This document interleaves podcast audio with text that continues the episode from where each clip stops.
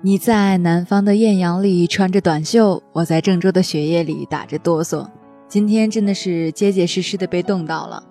郑州已经很久都没有下过这么大的雪了，洋洋洒洒下了一整夜。早上的时候专门翘了会儿班，然后去感受冬天。虽然是被冻得不行，但是却是真的特别开心，因为郑州已经好几年没有下过这么大的雪了。前段日子看到一段话，说：“为什么别人可以轻松拥有，自己却要那么辛苦？因为你想获得真正的独立，而这需要足够的努力。”这是杨喜文在《请尊重一个姑娘的努力》一书中所写的一段话。看了那句话，我想这是包括我在内的大部分在社会中苦苦求存的年轻人内心的想法和需要的力量。我常常在想，为什么毕业了这么久了，却还是经常捉襟见肘，而朋友已经游遍了整个中国，但我还在伏案工作，而别人却在云南的酒吧里弹着吉他，唱着歌。当我每个月都在为信用卡和下个月的开销发愁的时候，我也在想，我的人生到底出现了什么问题？今天木一要给大家分享的文章来自本书的节选，文章的名字叫《人生不是只有诗和远方，还有眼前的苟且》。这句话令案前的我沉默了。杨喜文是有意思吧的助战作者，网上以老杨自称，是一个在新西兰留学、热爱生活的自由职业者。他的这本书会让你看到如何安抚失控的情绪，如何少走弯路。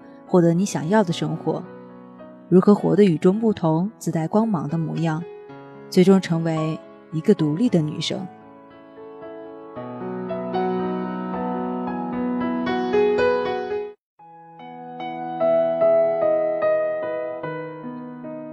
我那个坐办公室的朋友，平均每个月要有三次向我诉苦：“亲爱的，领导脾气太臭了。”我只不过忘了交一份报告，他就当众大发雷霆。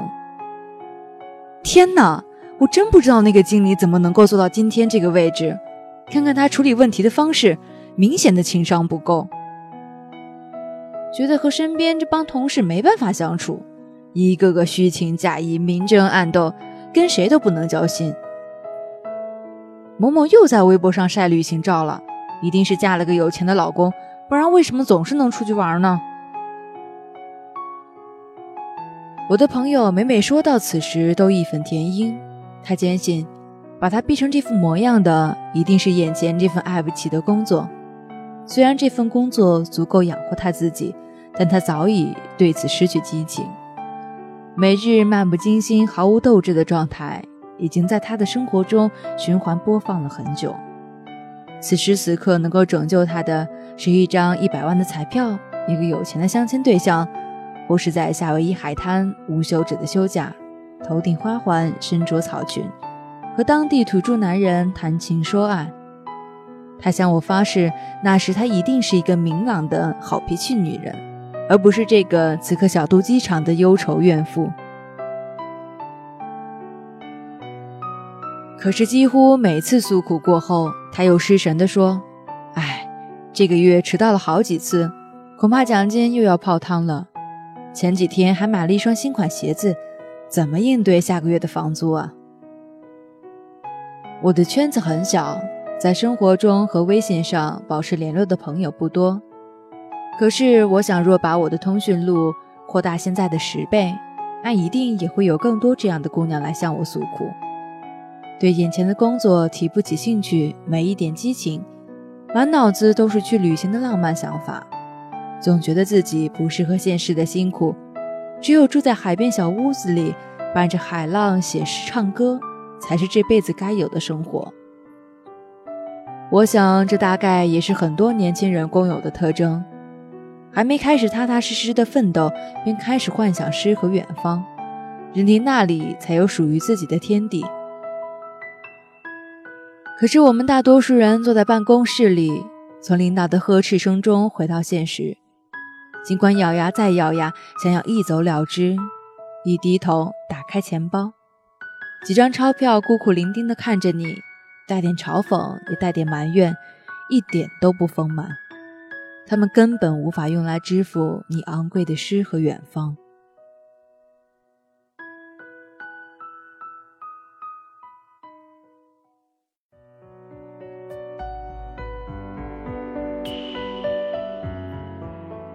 我也曾是个活得缥缈的姑娘，对这样的心态深有体会。我大学时读英文，学校经常会有一些出国交流的项目。大三那一年，我报名参加去美国三个月的项目。这项活动在同学之间很受欢迎，是因为在这三个月的时间内，学校会为我们在美国安排一份工作。在工作结束后，我们可以拿着攒下的薪水，利用剩余的几周时间去旅行。比起一般的出国旅行，这种边打工边旅行的方式，确实是性价比非常高的选择。我的爸妈双手赞成，迅速为我支付了中介费和机票费。临走时嘱咐我，别苦到自己。我们被安排在滨州的好时巧克力工厂工作，做夜班的流水线工人，工作辛苦乏味，但薪水还算公平。每周领到的工资足够支付房租和食物，如果节省，甚至还能够存到去西部自驾游的旅费。可是那时的我觉得这是一份什么工作啊？每天八个小时站在流水线前，面对一堆脂肪饱满的巧克力，把它们包装进千篇一律的箱子里，再把十几公斤重的箱子规规矩矩地堆在木板上。这种苦力，二十岁出头的我从未经历过，它令我手指粗糙、腰酸背疼。在家时，爸妈可是连个碗都不舍得我去洗一个。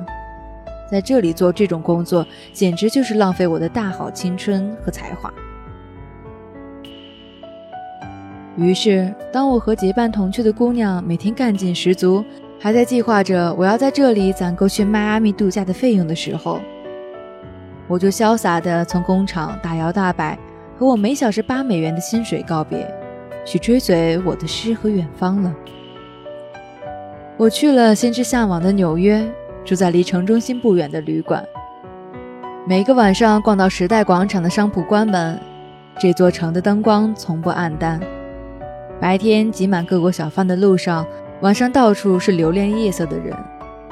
我在旅馆的二楼拉上窗帘，刚刚从打了烊的酒吧里钻出的微醺少年，迈着东倒西歪的步伐，差点撞翻凌晨就要去赶路的人。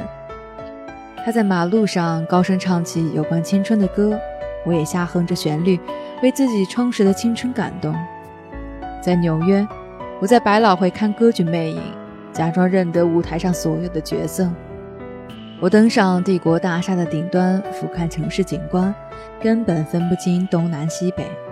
我坐轮渡去和自由女神合照，在第五大道的商场试遍每一种香水。我自己的口袋空空，没关系，背包里还有老爸的信用卡。我拿着它去看尼亚加拉瀑布，去参观哈佛校园，去白宫门前和反战的老人合影，去环境优雅的餐厅吃意面喝红酒。我觉得青春就该是这番模样，活在诗和远方中，去见识广阔的世界。可是那时年少轻狂的自己根本没意识到，我所得到的诗和远方，都是来自于爸妈没日没夜的苟且。后来，当工厂结束工作，我的同伴拿着几个月攒下的钱去旅行，我却和自己的诗和远方告了别，因为老爸的信用卡早已刷空。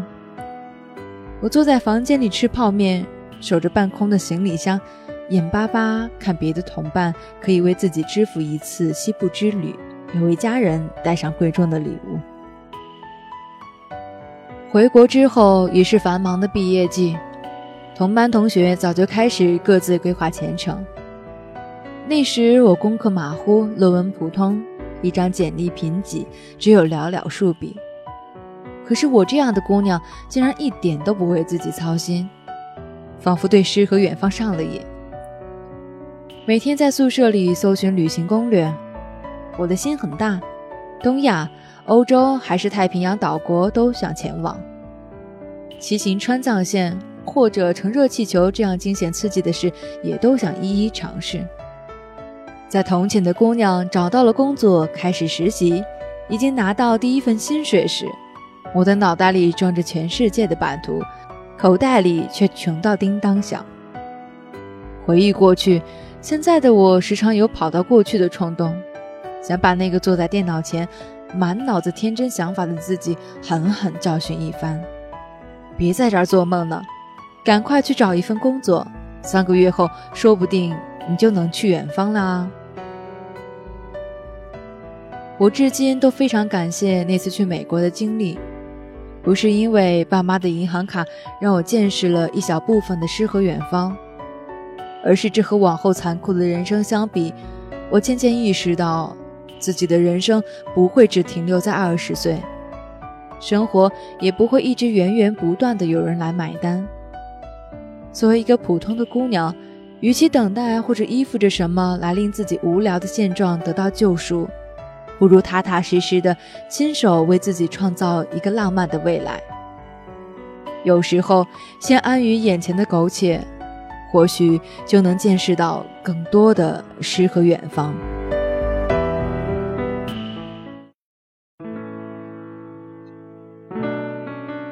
后来，当我再一次远行来到新西兰，抱着至此就要独立的信念，没有了爸妈的庇护，单枪匹马的旅程总是会让一个姑娘迅速成熟。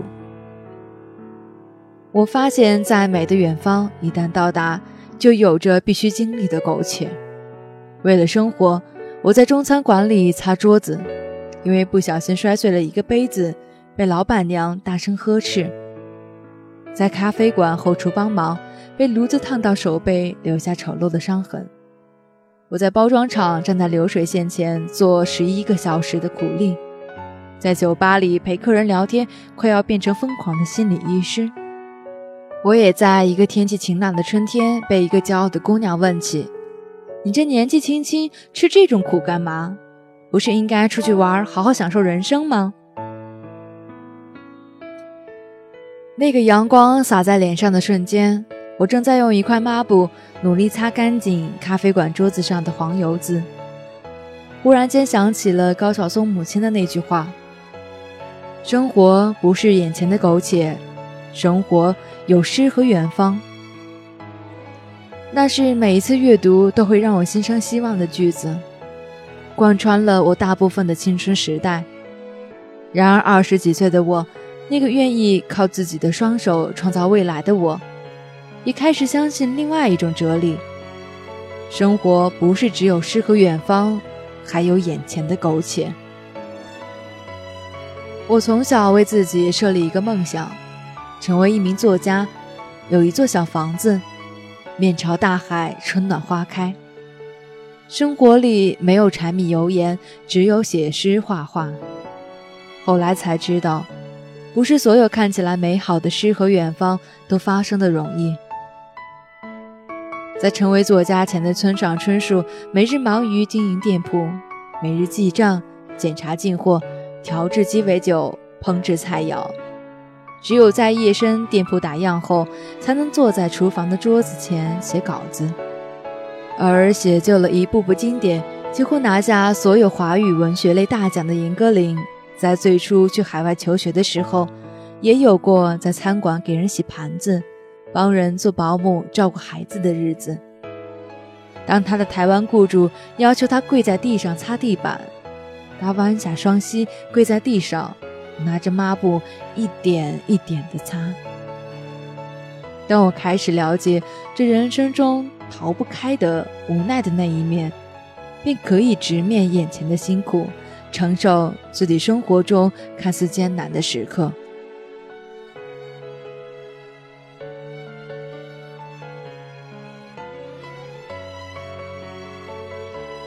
出国这几年，我的手机里一直保留着两张照片。一张是我银行账户里只有两块三毛钱时的截屏照片，另一张是我在冬日的车库里写作时的照片。我不断用它们来提醒自己，生活并不容易，多一点努力就多一点欢喜。而他们也令我始终相信，生活不是只有诗和远方，还有眼前的苟且。有银行卡分文不剩，要靠泡面撑下来的时候，也有在车库里写字，双脚冻到麻痹的日子。可是我也相信，即使生活一直艰难，总是有解决不完的烦恼。看起来仿佛明天也不会比今天过得好到哪里去，那也不要放弃为梦想做出的每一份努力。我知道，只要坚持下去，总有一天。我的诗和远方都会让此刻这眼前的苟且有了意义。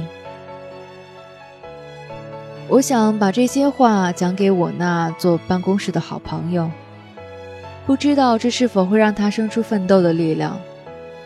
他会不会把那个从杂志上剪下来的夏威夷照片贴在桌面上，开始为这个梦想踏踏实实的奋斗，不再迟到，准时交付任务。努力获得上司的赞扬，向同事学习工作技能，好好建立自己的储蓄。而在未来不远的某一天，我希望他真的会降落在夏威夷的海滩上，头顶花环，身穿草裙，和当地土著男人谈情说爱，做他许愿那样的明媚好脾气女人，活在今日这苟且换来的诗和远方里。